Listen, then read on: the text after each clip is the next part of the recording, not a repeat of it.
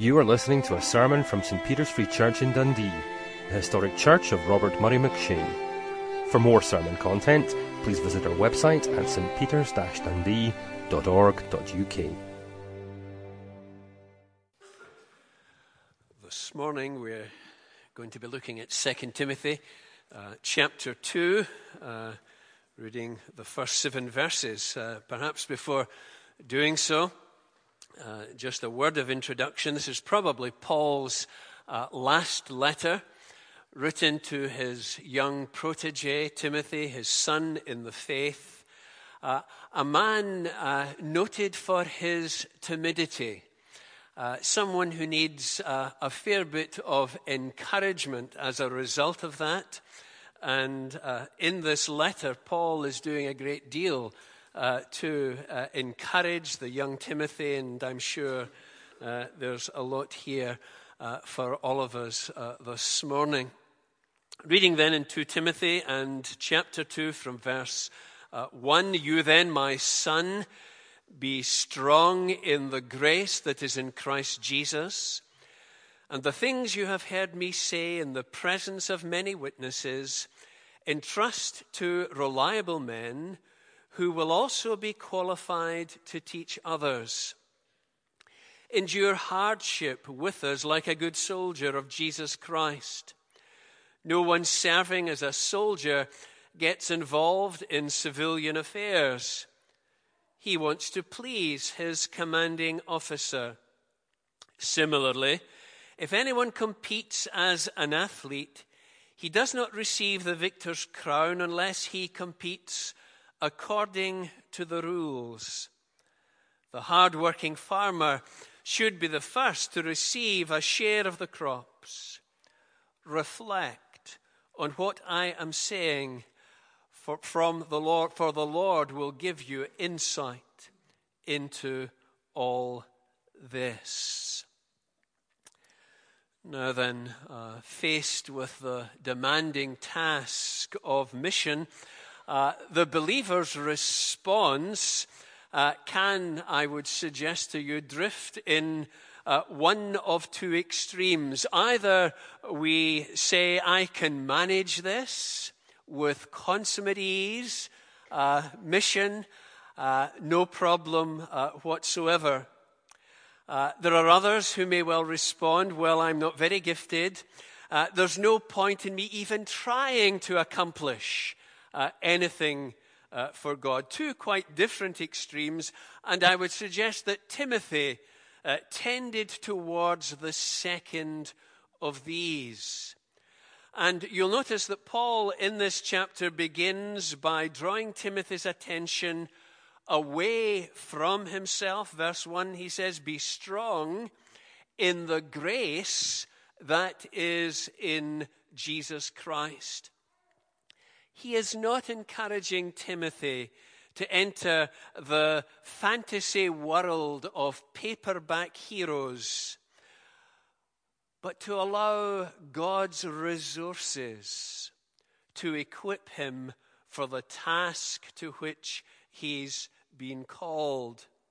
And the enabling grace that Paul describes is a necessary reminder to all of us that it is God who is at work in our lives. What does Paul say in Ephesians 3:20? Now to him who is able to do uh, immeasurably more than all that we ask or imagine according to his power that is at work within us becoming a Christian is not entering the let's pretend world of Walter Mitty, but recognizing a new reality that we can indeed access the resources of the indwelling Christ. God doesn't force his strength upon us. But as we reach out to Him in faith, we find His hand in ours. The Christian life then is a tension between God's strengthening and our making his strength our own. Hence the command here to be strong in Christ's grace. Now, Timothy's timid personality was in danger, I would suggest, of sucking him into a survivalist Christianity. And so, with good reason, he is reminded in verse 2 that he has been tasked with a particular strategy for church growth. The things you have heard me say in the presence of many witnesses, entrust to reliable men who will also be qualified to teach others. You see, the kingdom was to be expanded as the gospel baton was passed on from teacher to student, who in turn becomes a teacher, instructing a new set of students. Now, the apostles' vision statement evaporates if we settle for survival Christianity, a Christianity that is inward looking, a Christianity that fails to uh, address the, uh, the needs of proclaiming the gospel in difficult circumstances. And so Paul provides Timothy and us, I would suggest, with three pictures that are designed to focus our thinking on what Christian service entails. And the first analogy that we are presented with is that of a good soldier, you'll see in verse 3.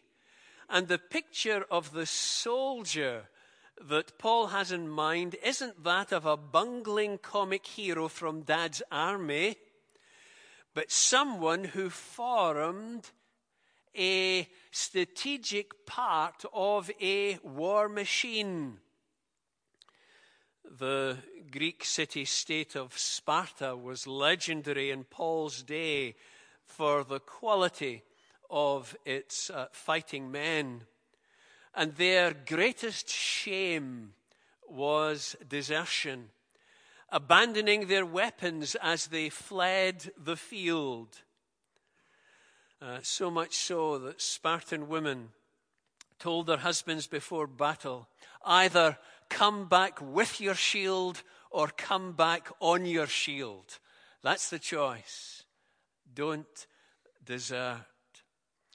And Paul wants uh, his beloved Timothy to endure the hardship of battle rather than forsake it. Christians aren't called to be chocolate soldiers who melt under fire, but soldiers who will endure the heat of battle. Ah, you say that's not easy, and you're right, it's not.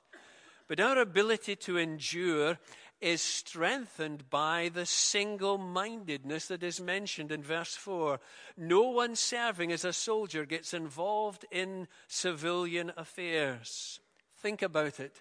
Would the Roman Empire have extended as far as it did if their soldiers attempted to sell Uncle Felix's farm equipment uh, from town to town as they marched along uh, the road. Of course not. Anything that distracts from the task entrusted to us endangers our mission.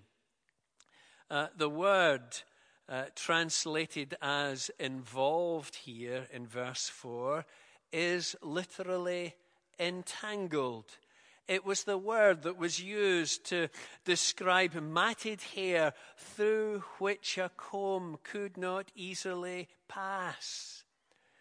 Uh, I remember when our uh, daughter was young and had long hair, uh, and she was trying to brush it. Uh, there were days when she said, It's tuggy, my hair's tuggy, I can't get the brush through. That's the word that Paul has in mind here entangled.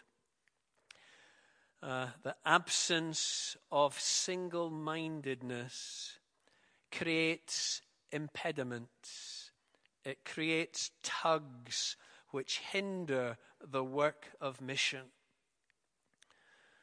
Do you remember our Lord's journey to the cross at Jerusalem? And he is described as one who set his face as a flint no deviation, no distraction. That's the kind of single mindedness the apostle has in mind here. Thirdly, the good soldier seeks to please his commanding officer. Well, when a soldier signs up, he's actually signing away his uh, right to live an independent life. Uh, he doesn't, for example, say to his commanding uh, officer, uh, Let's sit down and, and, discuss those commands of yours, and then I'll give some thought to how, how many of them I might be prepared uh, to implement. Uh, he wouldn't dream of doing uh, such a thing. He is called to unquestioning obedience. Well, how much more ought the soldier of Jesus submit to the instruction of his commanding officer? Our desire, our desire to please the Lord Jesus reflects, measures our understanding of his lordship over our lives. Paul himself states his goal elsewhere. He says, We make it our aim to please him. Uh, that's Paul's motto. We make it our aim uh, to please him.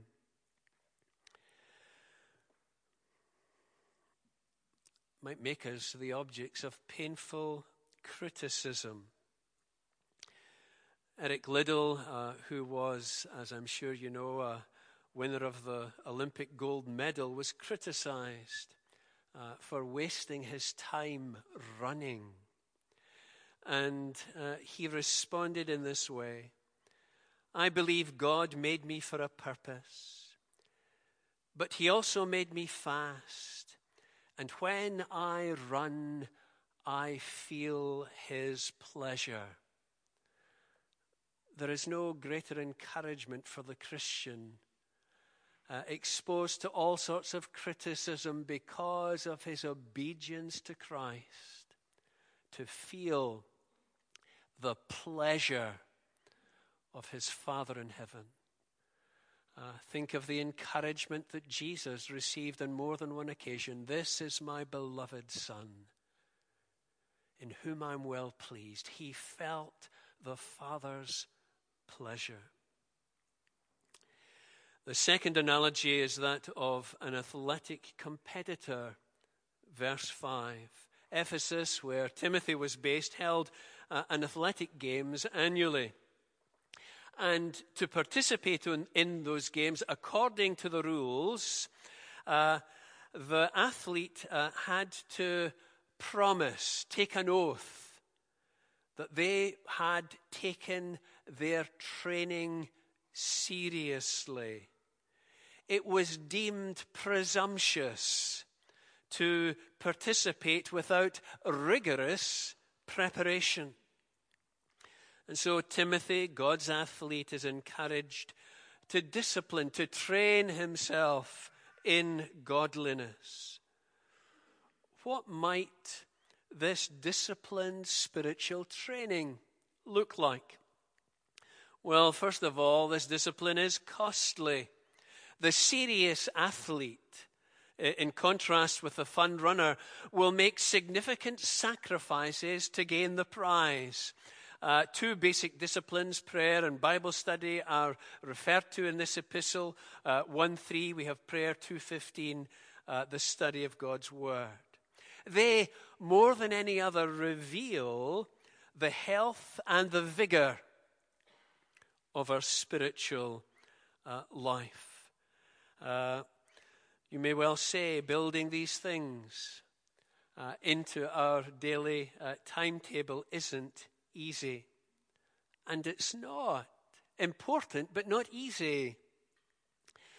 And that was certainly the experience of Charles Simeon, uh, an influential Christian figure uh, in uh, Cambridge University at the turn of the 18th into the 19th uh, century. And his biographer writes this of him Early rising didn't come easy to him, uh, it was his habit, uh, resolutely fought for and acquired finding himself too fond of his bed. I suppose if you're at university, uh, maybe more so if you're a student than a lecturer, uh, this rings a bell. Uh, finding himself too fond of his bed, he resolved to pay a fine for every offence, giving half a crown to his servant. One morning he caught himself reasoning that this good woman was poor and would find half a crown very useful. He purposed, therefore, that if he rose late, he would throw a guinea into the water. He did this only once. Guineas were not abundant in his purse, and he looked on them as the Lord's money. Here was a man who was determined to build this costly discipline uh, into his life. But the second thing to notice about the athlete is that this discipline is something that is self imposed. Unlike the soldier, the athlete has no sergeant major breathing down his neck, pulling him out of bed. Uh, some of you may well remember the days when parents uh, did precisely that. But when you move away from home, there's nobody pulling you out of bed. Uh, well, then, the Christian is called to self discipline. Uh, and I suspect that's something that is out of fashion in our own self indulgent age. And, and, why should that be such a struggle? It is a struggle.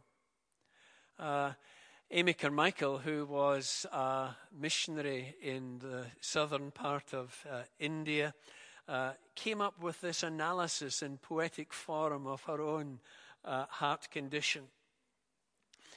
God, she says, harden me against myself, the coward with pathetic voice, who craves for ease and rest and joy, myself arch traitor to myself, my hollowest friend, my deadliest foe, my clog, whatever road I go. She struggled with self discipline. She recognized the war that waged within. She recognized the temptation to give in to self just a little bit, now and again, occasionally, and saw where that led her. Thirdly, spiritual discipline is a long term investment uh, sometimes with no immediate apparent benefit. Uh, we can be tempted to live for the big event, but shun the hard preparation uh, that needs to go on beforehand. Ask any Olympic athlete to describe their four hours uh, their four years, rather, of preparation. I don't know if you've seen any of these TV programs about uh, those who have prepared uh, for their medal winning performance. Swimmers up at five in the morning to put in uh, two hours of swimming day after day after day, four years in the trot. And you think, wow, that is a long term investment. Paul himself came to recognize the value of such uh, preparation. You may remember after his conversion, he was all set uh, to begin his preaching tour, uh, to get the tent out and have his evangelistic campaigns move up and down uh, the, uh, not just the country, but the, the better part of known Europe. Uh, but God whisked him away into the wilderness. 14 years of preparation before his uh, three strategic missionary journeys. E.M. Bounds famously said, It takes 20 years to make a sermon because it takes 20 years for God to make a man.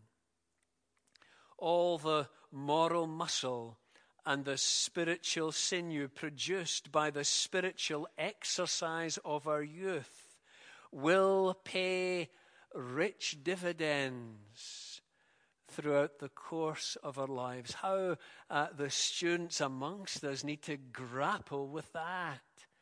It is so easy, is it not, to say, uh, we'll put off all this business of uh, reading scripture and getting involved in prayer until after the degree or after my doctorate or after I get married, or after the first child comes along, or after the children get married, and so it gets pushed and pushed and pushed off into the future. Thirdly, the analogy of the farmer in verse 6. Why does Paul stress the need to be like a hard working farmer? Well, Timothy lived in a society that was increasingly absorbed with leisure. And today's society is no different from that. Hard work is frowned upon. The hard-working student is ridiculed. The hard-working office worker is despised. The hard-working Christian is branded a fanatic. When George Whitefield was chided for his preaching workload, he replied, I'd rather wear out than rust out. It is difficult to work hard in a society that is consumed with leisure. And Paul challenges this social trend of his day. Hard work needs to be stressed because fallen man has lost his sense of vocation. Man was made for work, just as cars are made for driving. Uh, what a waste it would be uh, to buy a car and then just to leave it to rust for years in your back garden. The word Paul uses for work is used to describe his own ministry in Colossians 1 and 29, where the word is translated as toil. And he writes, For this I toiled, striving with all of the energy God mightily inspires in me. So, this word work or toil means to labor to the point of weariness. Uh, isn't that what farmers do?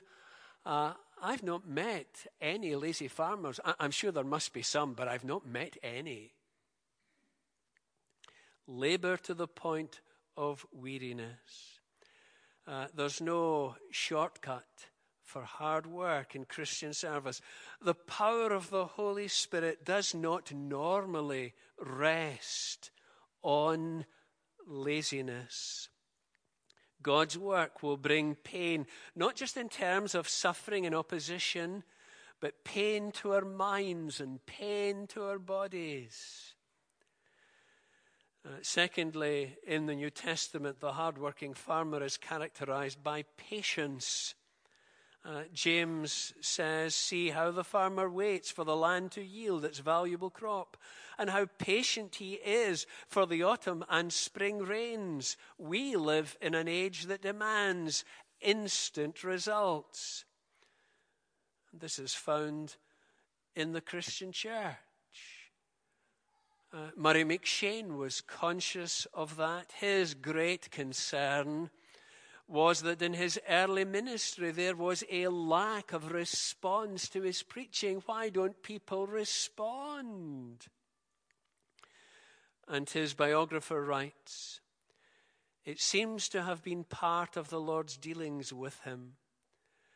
Thus, to teach him to persevere in duty and in faith, even when there was no obvious success, the arrow that was yet to wound hundreds was receiving its point, but lay in the quiver for a time.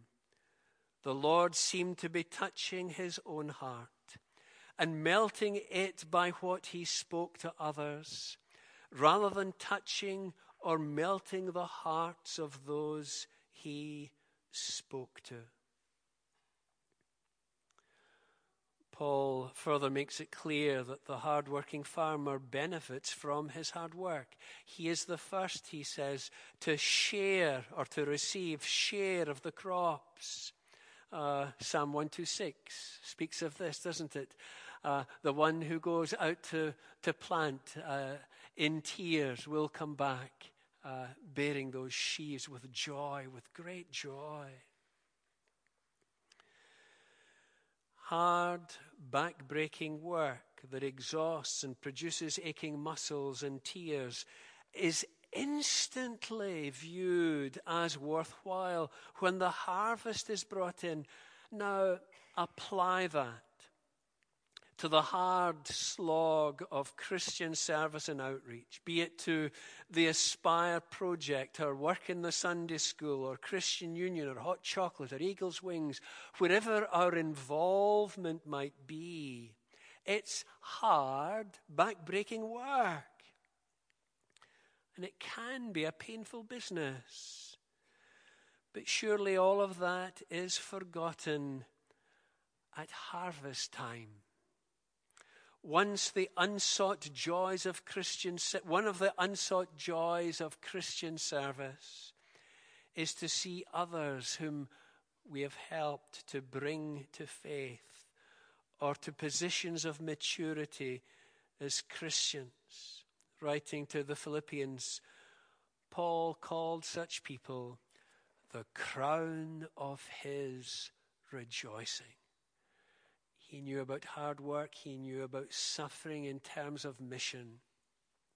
But writing to this people, he says, You are the crown of my rejoicing.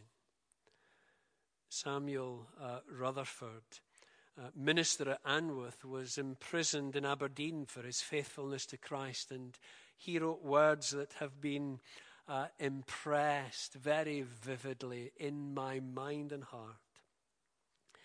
He says, Heaven were twice heaven for me, if but one soul from Anwoth were standing by my side. Heaven is twice heaven. Just to see one other that I have spoken to, that I have preached to, that I have corresponded with, who has responded to that message uh, standing next to me there in heaven.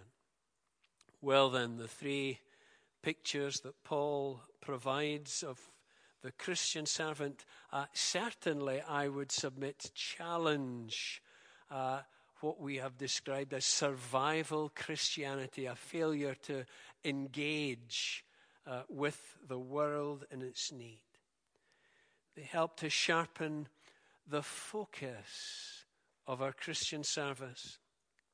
They are uh, undoubtedly demanding, but the expectations that are unpacked here are not unrealistic because the resources required can be accessed in the storeroom of God's grace that is found in our hearts, the heart of every believer. What does the hymn writer encourage us to do? He says, Think what spirit dwells within you.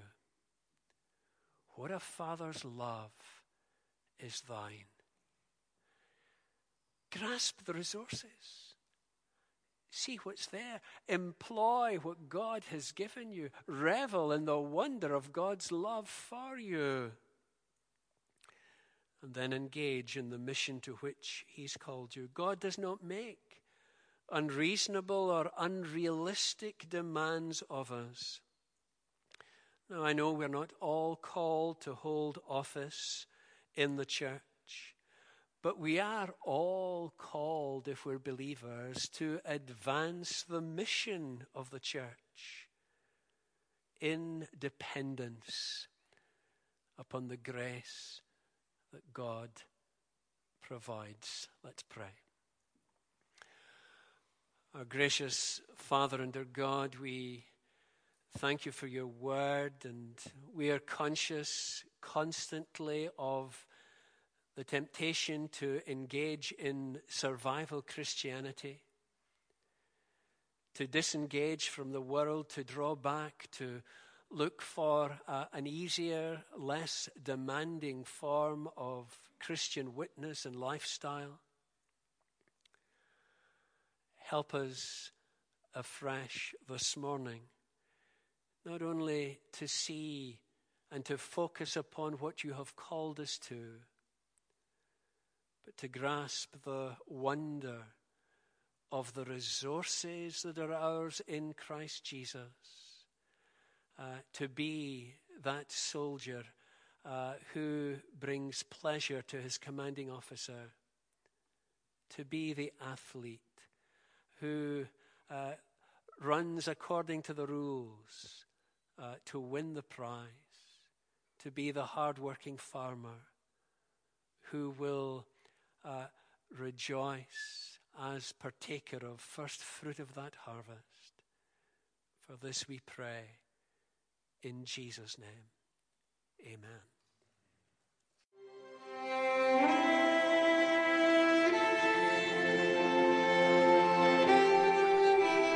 Thank you for listening to this sermon from St. Peter's Free Church in Dundee. If you found this sermon has been helpful to you, please help us to continue building up and assisting the people of God. Visit our website at stpeters-dundee.org.uk. For information and training on persuasive evangelism and how to share your faith biblically, please visit the website of Solas, the Centre for Public Christianity, at solas-cpc.org. Once again, that website address is solas-cpc.org. Thanks for listening.